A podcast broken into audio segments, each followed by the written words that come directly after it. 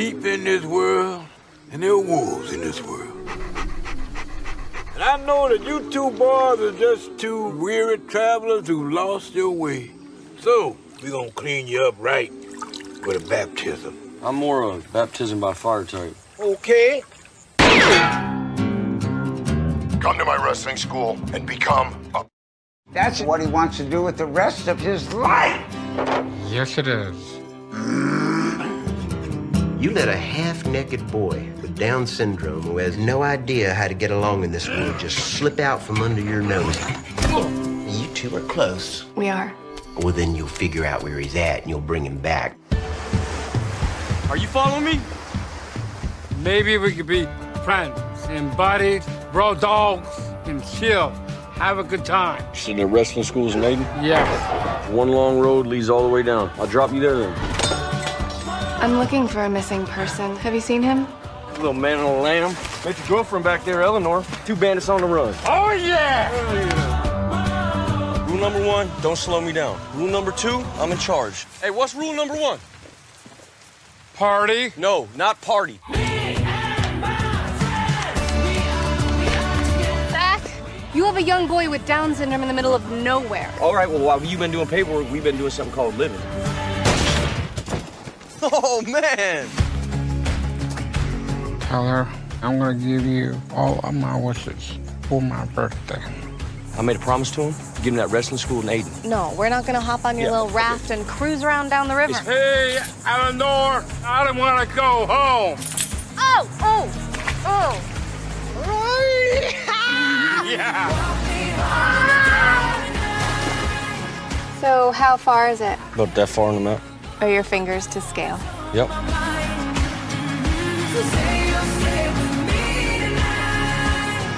I think it's time for us to go back now. We could be a family. Friends are the family you choose.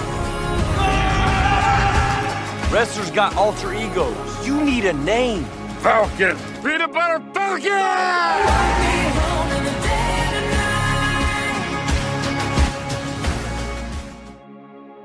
Every year in the movie series, a favorite emerges. This movie was mine. It's not that the other movies aren't good, they are good. It's just the book was better with Just Mercy. The real story is better with Harriet, and I'm just not a huge fan of animated movies. I'm, no offense to Onward, it's a great one, but it's just not my thing. The Peanut Butter Falcon was my favorite movie on the list this year. I loved just about everything about it. I love the story, I love the scenery, I love the soundtrack.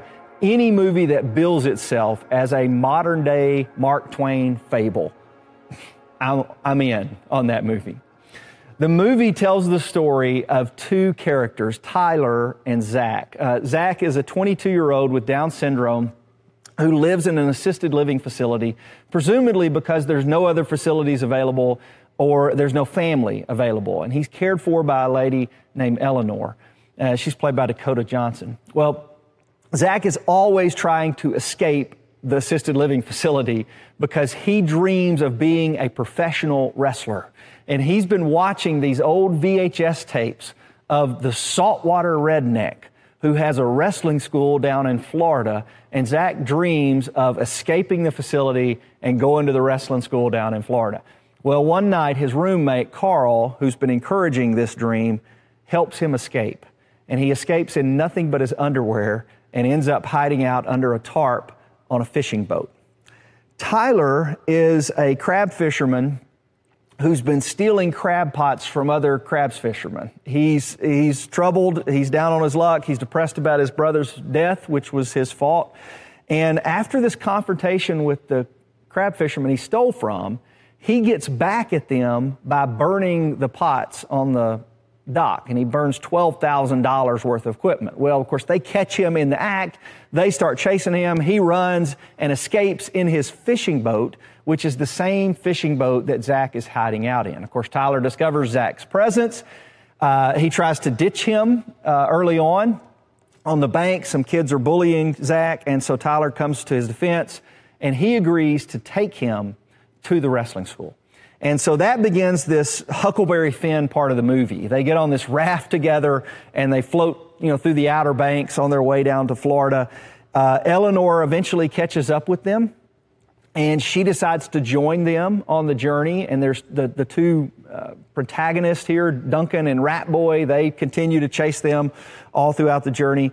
Uh, if you're wondering about the title, you saw just a little bit of that in the uh, trailer, but Tyler tells Zach he's got to have an alternate ego. If you're going to be a wrestler, you got to have an alter ego. You got to have a stage name. What do you want to be called? And Zach says, I want to be called the Falcon.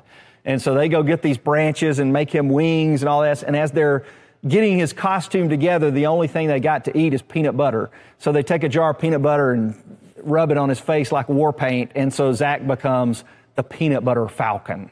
Well, eventually Tyler, the peanut butter falcon, and Eleanor all make it down to Florida to Saltwater Rednecks Wrestling School, which of course is no longer in existence, but they still figure out a way for Zach to wrestle and fulfill his dream of becoming a professional wrestler. Now, like Onward, this is a movie about going on a quest or a journey. Okay? Like Onward, this is about relationships and family, although the family in this case are friends. Uh, like Onward, it's a movie about brotherhood. Unlike Onward, there's a little more language in it. And uh, we've tried to be creative in our editing process. So uh, the trailer or some of the clips you see may have some, some bleeps in them. And, and that's why it's a movie that's rated PG 13, primarily for its language. But the way I want to preach this film today is I want to tell you about two scenes that lead to two lessons that lead to two verses. And I think we'd all do well to follow them. Now, the first scene takes place right after Eleanor has caught up with Zach and Tyler. And uh, she actually decides to join them on the journey. Uh, one of the reasons is because Zach throws her keys in the ocean. The other reason is that she finally sees how important this is to Zach that he make it to this wrestling school. But uh, as they're on this raft, you quickly discover that Eleanor sees Zach in one way and Tyler sees Zach in another way. So Eleanor continues to see him as someone in need of her care, and he is in need of her care. Uh, but Tyler sees Zach as an equal companion, and he is that too. One of the, the beautiful aspects of the movie is the way that Tyler treats him as his equal. He you know, teaches him how to swim, he teaches him how to fire a gun, he teaches him how to believe in himself, teaches him how to believe that he can do things that other people think he can't do. Well, this one scene takes place on the raft right after Eleanor joins them, and uh, I'm going to have to explain it to you because the algorithms for Facebook and YouTube will kick us off if I put any uh, clips from the DVD on here. So uh, I, the two scenes I'm going to have to describe to you. So if you haven't seen the movie, got to use your imagination. But in this scene, they're on this raft, and Eleanor's on one end, Tyler and Zach are on the other end. Zach is standing up paddling the raft. And Eleanor tells him, uh, hey, hey, Zach, buddy, you need to, need to sit down. You're getting too close to the edge. You need to, need to sit down. And so he does. And then she says, Hey, Zach, are you hungry? And he says, No, I'm not. And she said, Well, you need to eat something. You haven't eaten anything. You want some chips? No, I'm not hungry. You want some M&Ms? And she keeps prodding him on. He says he's not hungry. And she said, Well, you know, you, you got to watch your blood sugar. You know how you can get, buddy, when you, when you don't eat and you're hungry. And uh, you can see the frustration growing on Tyler's face as she's doing this because she's kind of talking down to him a little bit, not realizing she's doing it. And so Tyler tells Zach, Hey, Zach, remember our underwater breathing training? Let's do that right now. Stick your head underwater and let's see how long you can hold your breath. And of course, Eleanor's like, No, no, no, he can't do that. And he goes, Yes, he can do that. So uh, Zach sticks his head underwater and Tyler says, Don't do that. Don't call him a R word. And of course, she's, you know, takes a, when she hears that, what do you mean? I, I, would never call him that word. I would never call him the R word. And he says, well, you may not call him that. You may not be saying it, but you're making him feel it. And I've got to think that that scene resonates with anybody who has intellectual disabilities or maybe Uh, have family and friends who have intellectual disabilities. That scene resonates. People may not use that word, and thankfully, people are not using that word as much. I'm, I'm not even comfortable saying it in the sermon, but people still make you feel it. And there is a difference between accepting someone as a project and accepting someone as a person. Romans 15, verse 7, Paul says, Accept one another then, just as Christ accepted you. And that's simple enough, right? I mean, that's just accept one another. Well, sometimes we can accept people and have the appearance of doing so, but we do it in a way that leaves us in a superior position. That's kind of what Eleanor was doing. She accepted Zach, but she was doing it while still looking down on him in some sense or talking down to him in some sense. And, and it's acceptance, but it's also patronizing. If we're looking down to someone or talking down to someone, then we're not practicing full acceptance. We're practicing partial acceptance. And how did Christ accept us? He accepted us fully and completely. Christ accepted us without looking down on us, um, without talking down to us. There is, we, he still offers us help, and we still need his help, but there's a way to do that with dignity and respect. And that's all people want. People with intellectual disabilities or, or any type of disability or limitation, that's all they're asking for is just to be accepted as fully human, to be accepted for who they are. And it's one of the things I love about the Best Buddies program that a lot of our students are involved in because they're not your project. They are your friend. They're fellow human beings. And that's exactly the way the Bible teaches us to accept people. So there's the first lesson that we learn. The second one uh, comes in a scene when they finally catch up with the saltwater redneck. And they find his home in Florida. And it's this old rundown trailer. Um, the wrestling school is long gone.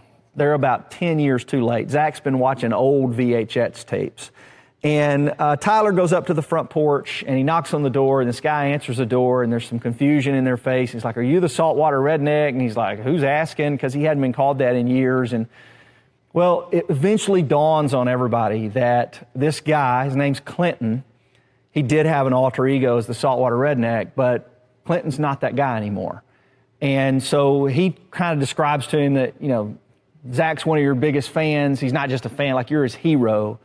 And he says, Would you mind just coming over and saying hello to him? And so he brings him over and says, Zach, saltwater redneck don't live here no more, but Clinton's here and, you know, Clinton wanted to say hello to you. And he kind of tells Clinton, like, you don't have to deal with this. You know, it's, and so there's this moment of disappointment when everything the journey is about, everything the movie is about, is not going to come to fruition.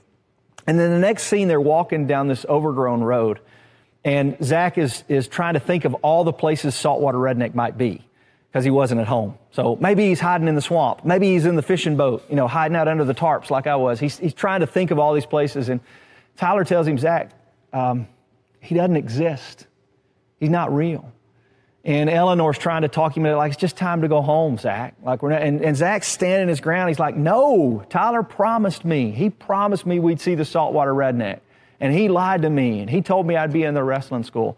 And as they're having this argument, this blue Trans Am, this old beat up Trans Am, and music is blaring, it comes careening around the corner and at first you think it's the villains, like it's Duncan and Ratboy, and they finally caught up with them. And this Trans Am spinning donuts and all that, and it comes sliding into a stop right in front of the three. And it's Clinton dressed in all his saltwater redneck gear. And it's, it's the best scene in the movie because the, the look on Zach's face is, face is like, see, I told you, I told you he was real and Tyler's in the background behind Zach, you know, got two, two thumbs up to Clinton, like, thank you, thank you for doing this. And it's just this great scene. And the lesson is so simple do something kind. Do something kind for somebody. You, you may not feel like it. You may not get any recognition for it. You may not get to post it on Instagram. You may not have any obligation to do it. Clinton had no obligation to do that. But just do it anyway. In Ephesians chapter 4 verse 32, Paul says, "Be kind and compassionate." Now, what would happen if we gave that a try? What would happen if we accepted one another without limitations and we were kind and compassionate with one another? Do you think our world could use just a little bit of that right now?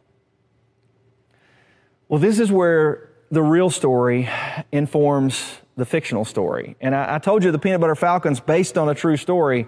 Uh, it's, it's fictional. Zach's quest of trying to become a professional wrestler is a made up story. But it's based upon his quest to try to become a professional actor. And that's the whole reason that the movie was written in the first place, because two people met Zach and they accepted him for who he was, and then they decided to do something kind for him. And I can't actually show you this clip because this was on YouTube. And so we'll end with this. Watch the story right here. Ready? Yep. Ready? Zach, who are you sitting with? I am sitting with with those two. I would say Java and and Dakota.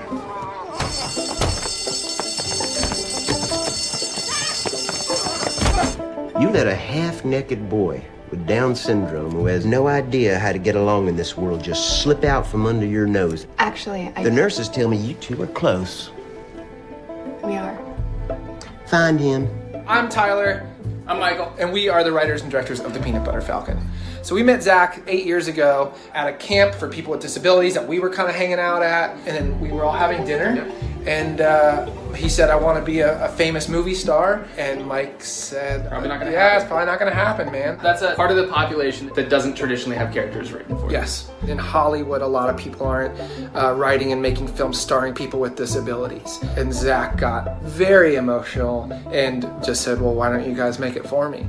And we decided Zach should have the same opportunities as any other actor in this industry and decided to write him a feature film.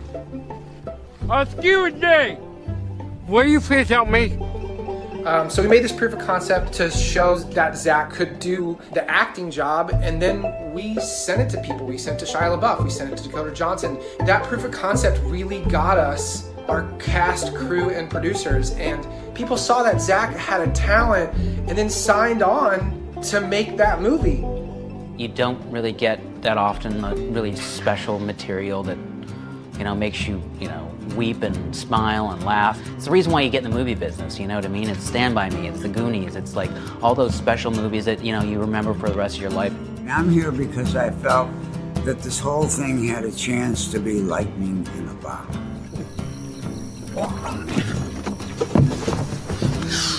Who are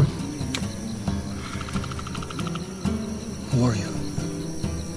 Who are you? And what we did is we took pieces of Zach's real life, things that he liked wrestling, swimming, parties, and worked it into a script. With Tyler and Mike, we're in a constant conversation all the time. When we get off set, it's still going all night, all day. Songs, pictures. What does an actor want out of a director? Somebody to lean on and somebody who's got the wherewithal to hire the right people and trust those people. And these dudes do that. They're brilliant, man. Uh, I was attracted to the script uh, because uh, of the title, uh, because of the people involved, and the script itself I thought was a little piece of magic. So you've got this baseline story that's fantastic, and then you've got your lead character who really has Down syndrome. Talk about expectations being blown, and then with Shia, and then you add in Dakota. Those, those, they're family. They are, they became a family from week one on this film.